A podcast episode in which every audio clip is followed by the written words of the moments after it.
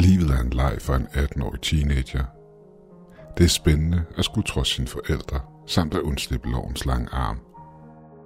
Ingen kan trænge ind i hovedet på sådan et ungt menneske. Voksne er dumme og uvidende, kedelige, og for slet ikke at nævne kontrollerende.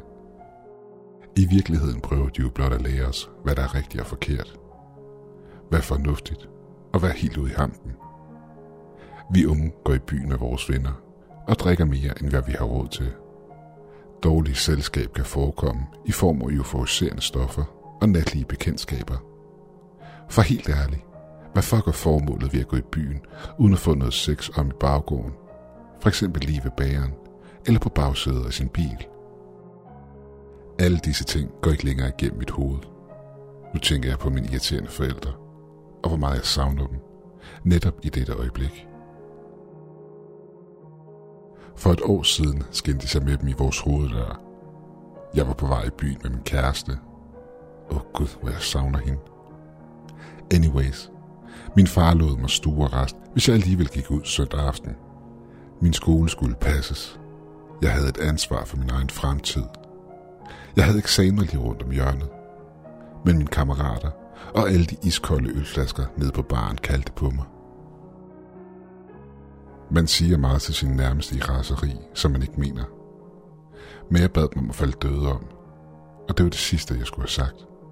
Og det blev desværre også det sidste, de hørte, imens de levede. En druktur med vennerne forårsagede, at jeg nu ikke kan fortælle dem, hvor meget jeg elsker dem. Jeg fordømmer denne dommedag. Denne fortælling starter meget enkelt. Som dagen, hvor de levende døde. Hoved under armen. Puha. Hvilken grim smag i munden man har efter sådan en nat. Hold da kæft. Da jeg tog i byen, gik jeg med 1000 kroner i min punkt. Nu ser jeg, at jeg er i besiddelse af 3500 kroner, og hvad der svarer til cirka et gram kokain. Hvad end der skete i nat, så må det have været vildt. Hotellet, som jeg åbenlyst opholder mig på, må være et af de finere. Sengen er i e træ, og lænerne er silke, og dynen er sgu også med et betræk af silke. Til højre ligger den smukkeste pige, jeg har kendt. Min kæreste igennem fire år. Der ligger hun uden en travl på kroppen, og hendes bomuldsbløde blonde hår virker kun en ens rodet. Det må da betyde, at jeg fik noget på den dumme i går. Rundt om på gulvet lå vores tøj. Tomme flasker og cigaretpakker lå som om det var kastet rundt på hele værelset. Klokken måtte være mindst et om eftermiddagen, for udenfor stod solen højt på himlen. De blonde gardiner blev trukket fra, og lyset blev kastet ind i mine øjne, som skulle jeg blive blind af det. Udenfor osede der en underlig atmosfære. Hvis klokken er et om eftermiddagen, burde Københavns gader så ikke være fyldt med biler. Hvor byens borgere henne? Aviser og McDonald's krus og andet ukurant affald lå på gader og stræder. Der var helt stille udenfor. Selv på den sammenfoldede kasse nede på fortorvet. Der sad en tigger i aftes. Hans småpenge ligger spredt på både kørebanen og cykelstien. Tørsten snisser ind på mig. Så gardinerne blev selvfølgelig trukket for igen. Ved minibaren stod der glas i to størrelser og former, samt en elkedel og så en telefon. Det største og bedste glas måtte tages i brug. Ude på badeværelset var der stadig et frygteligt rod. Badekarret var ikke tømt for det skumbad, mig og min kæreste tog sammen, og champagne lå nede i bunden af badekarret. Vores glas må være røget på gulvet, for begge glas var smadret. Til venstre på døren var der en kontakt, hvor man både kan tænde for lyset og justere på, hvor meget lys der skal være i rummet. Kontakten virkede åbenbart ikke. Lyset havde ingen reaktion. Så jeg åbnede for vandhanen. Men intet vand kom ud, hverken koldt eller varmt. Så måtte jeg jo ringe til room service. Jeg greb telefonen og trykkede et for room service. Men der var ingen, der svarede. Strømmen var gået. Ida vågnede nu og tog en badekåb på. Hun kom hen imod mig og omfavnede mig bagfra og kyssede mig fra halsen og op til mit øre. Hun spurgte, om jeg havde sovet godt, og om mine tømmermænd var slemme. Hvortil jeg forklarede, hvad jeg havde set udenfor, og vandet var blevet lukket. Room service kan vi ikke få, fordi strømmen også er væk. Vi måtte begge iføre os vores parfume oversprøjte tøj fra i aftes, og forsøge at gøre os lidt i stand. Ida børste sit smukke hår og smed sin tynde skulderstrop på plads. Og der stod jeg i dørkarmen og betragtede hende, som var det sidste gang, jeg skulle se hende. Hun vendte sig om og smilede, efter den sidste makeup var blevet lagt. Nu så hun endnu mere skarp ud, end hvad jeg overhovedet havde energi til at skulle kunne gøre for mig selv. Mit hår var fedtet, og min skjort var krøllet, og der var både pletter af øl og spiritus, samt huller, som kom af de cigaretter, jeg havde tabt ned af mig selv aften for enden. Da vi endelig var klar til at forlade vores værelser, lagde jeg 500 kroner på bordet for vores ulejlighed. Personalet skulle tage sig af vores kæmpe rod, og ikke mindst for støvsuget. Døren til suiten blev smækket til, da vi trådte ud i gangen. Der var lige så stille. Eftersom strømmen er væk, så hørte vi kun vores egne fodtrin, da ventilationen ikke kunne køre. Langs gangen lå der et par åbne kufferter, og en lille skænk, hvor der havde stået en vase med nogle blomster i, var blevet væltet. Vi trådte udenom skovene og gik hen imod trappen, som førte ned til receptionen. Nogle af værelserne stod pivåben. Det så ud som om nogen havde været på slås derinde. Gardinerne var blevet flået ned fra væggen, og suitens møbler lå ved døren, som om der var blevet barrikaderet, men at det var lykkedes nogen at komme ind alligevel. Ida tog godt fat i min arm, da vi passerede værelset.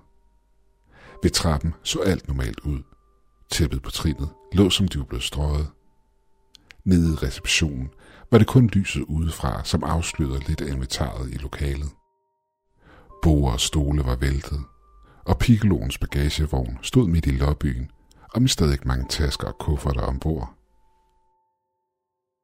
Til vores skræk opdagede vi, at elevatorens døre stod åbne. Ida var næsten gået i chok, da hendes blik fangede nogle af hotellets gæster ligge ligeløs på gulvet inde i elevatoren. De lå som et blodigt orke oven på hinanden. Slagtet som svin. Der var åben ind til deres indvolde. I panik løb vi begge over mod svingdøren og tvang den til at åbne. Det tog mange kræfter at få den store dør åben. Vi var halvvejs ude af svingdøren. Vi stod som spærret inde i et terrarium, som var vi foderrotter til slanger. I samme øjeblik hørte vi et brag. Først var der stille, men efter et minuts ro blev de hårdere og oftere. Det kom fra døren om bag ved skranken, bagerst i receptionen. Lammet af redsel stod vi begge og stirrede på døren, indtil den gik op. Der var ikke meget at se. Ikke andet end et par ben, som langsomt gik hen imod os. Jeg råbte, om personen kunne hjælpe os med at komme ud, og der foregik noget yderst uhyggeligt her på stedet. Der var intet svar. Skikkelsen blev blot ved med at gå hen imod os. Eftersom personen kom nærmere, afslørede sollyset de røde bukser, som vedkommende var iført. Lidt af jakken blev også sat til skue. Der var nogle gyldne knapper på. Det måtte være Piccoloen. Igen takkede jeg for hans tilstedeværelse og spurgte igen, om han kunne hjælpe os ud og fortælle os, hvad der foregik. Og mere nåede vi ikke at sige, før de stille skridt blev til hastig sprint, og med et brag bankede han hovedet ind i glasset på svingdøren. Ida skriver ulideligt, men selv jeg måtte holde imod glasset, for ikke at lade Piccoloen komme ind til os. Hans højre arm var flået af hans overkrop. Hans underkæbe hang og dinglede som et pendul, og hans venstre kind var revet af, og flået så kun et lille stykke af pandelappen hang tilbage. Han hamrede og bankede på glasset, og ørlede en gul grønlig væske ud på gulvet, for hver gang han bankede på råden. Imens vi stod og kæmpede imod den her psykopat, opdagede jeg, at flere mennesker kom til. Alle sammen vadende ned ad trappen. Andre faldt ned ad reponen til første salen, hvor vi kom fra. De dumpede som fluer fra en fluefanger, og de var alle sammen på vej mod svingdøren. Til vores fordel, så fik de samlet sig til en tilpas stor klump, som gjorde, at svingdøren gav efter og skubbede mig og Ida ud på fortorvet.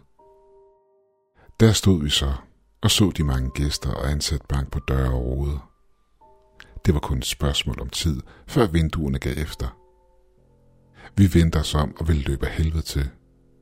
Men så, at endnu flere kom slingerne imod os fra Christiansborg. Der måtte være mindst 30-40 af de galninge. Deres stønnen og klagen blev tydeligere, og det vækkede en enorm rædsel, så vi vendte os om og løb mod hovedbanegården.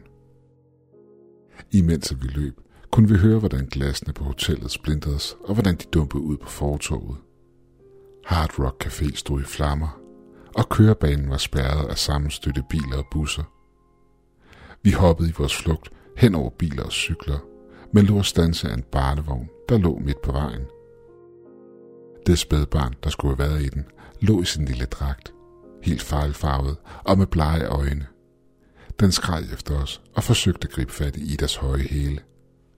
Noget sagde mig, at vi ikke skulle tage barnet med, for den lignede de andre, som forfulgte os. Ida forsøgte at gribe ud efter barnet, men blev revet på sin hånd, der nu blødte kraftigt. Jeg flåede Ida hen til mig, og flugten fortsatte hen imod hovedbanegården. Der stod taxaerne, forladt, og heldigvis var nøglen i enkelte af dem. Uden at tage selen på, startede vi bilen op og kørte ud af det her helvede. På alle gader og stræder lå folk døde med skæbningerne i deres selskab. De æder dem jo, skreg Ida. Prøv engang at se, fortsatte hun, imens hun pegede på en bus, hvor to af dem var i fuld gang med at fortære en kvinde, som åbenlyst skreg i smerte. Hendes blod piskede imod bagruden, og hendes hænder forsvandt bag glasset i og med, at de to skæbninger fik tvunget hende ned på gulvet. Det var ikke til at bære at skulle se på. Jeg vil ikke udsætte os for fare.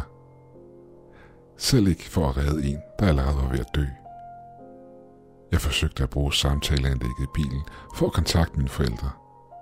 Den ringede ud første gang. Så forsøgte jeg anden gang. Men der var ingen, der svarede. Så prøvede vi at kontakte Idas forældre. Min svigermor svarede og tudede i telefonen.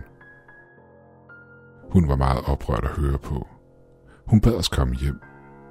Men jeg havde dog lige mine forældre at komme hjem til. Jeg blev nødt til at få dem med mig. Jeg kunne ikke bare efterlade dem til sig selv.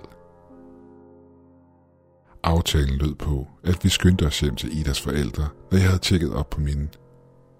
Med 110 km i timen igennem København lykkedes det os at komme ud til Rødovre, hvor mine forældre boede. Men selv i Rødovre var gaderne tomme. Flere gange spekulerede jeg på, om jeg var midt i et mareridt, som jeg ikke kunne vågne op fra. Det her er jo fucking urealistisk på alle måder. Det her sker sgu da kun på film og i gyserspil. Hvad havde vi gjort, siden at Gud havde vendt os ryggen, og har vækket skræk og rædsel, som overgår en hver forstand? Børnehaven, vi passerede ved Alleholms Allé, var hjemsøgt af disse væsener, i form af pædagoger og børn, som skulle huse området. Alle sammen var sønderflodet og gennemblødt af blod. Særligt en af rollingerne fangede min opmærksomhed. Hun havde en bamse i sin hånd, og med sin indvolde hængende ned til knæene, træskede hun ind i rummet, hvor barnevognene stod. De stod alle som tiltrukket af lyden. Der måtte stadigvæk ligge børn i vognene derinde. Alle disse ubehagelige tanker fjernede min opmærksomhed fra kørebanen, hvilket resulterede i, at jeg ikke så den parkerede flyttebil, før Ida tog fat i rettet. Hvilket resulterede i, at jeg snittede lastrummet med sidespejlet, så det røg af. Jeg ville kaste et blik over på Ida. Jeg kunne ikke genkende hende. Hun havde vendt det hvide øjnene, og en smule blod løb ud mellem hendes læber. Jeg bremsede bræt op og tog om hendes hoved. Men intet kys fik jeg. Hun bed ud efter mig og skreg, imens hun forgæves prøvede at gribe ud efter mig. Det var ikke længere min kæreste, som jeg sad i samme bil med. Det her var en af de nye skabninger, som Gud havde skabt i sit raseri over menneskeheden. Jeg åbnede bildøren og røg ud på asfalten. Men jeg havde ikke kræfterne til at rejse mig og løbe min vej. Jeg sad med armene bag min ryg, med hænderne solidt plantet på asfalten, imens jeg kravlede baglæns væk fra min daværende kærlighed. Hele vejen fra taxaen og hen til fortorvet bag mig, havde jeg kravlet væk fra Ida. Hendes blik afslørede absolut tomhed. Kun en endeløs hunger efter at skulle sprætte mig op. Grædende og udmattet lykkedes det mig at komme i løb, og jeg løb imod min forældres hus. Hele vejen, hvor deres hus lå, var i absolut kaos. Det danske politi var til stede og skød vidt omkring sig. De ville gøre hvad som helst for at stoppe mig i at komme forbi dem. Og sikkert også for min egen skyld. Et hvert skud og magasin, som blev skiftet, lukkede flere og flere af disse rådne bæster ud af deres hjem. Inklusiv mine forældre. Jeg så min mor blive pløjet ned for øjnene af mig. Den tingest, der skulle være min far, løb hen imod en betjent for PET og fik sin tænder i betjentens hals, så han faldt til jorden. Jeg løb alt, hvad jeg kunne, hen imod deres hus og lukkede døren i efter mig og låste. I flere minutter sad jeg op på hoveddøren og bare græd, før jeg barrikaderede alle døre og vinduer, pakkede mit tøj samt min fars jagtgevær sammen på min seng. I dag har jeg mistet alt. I nat handler det om absolut ro, og i morgen begynder den største flugt i mit liv.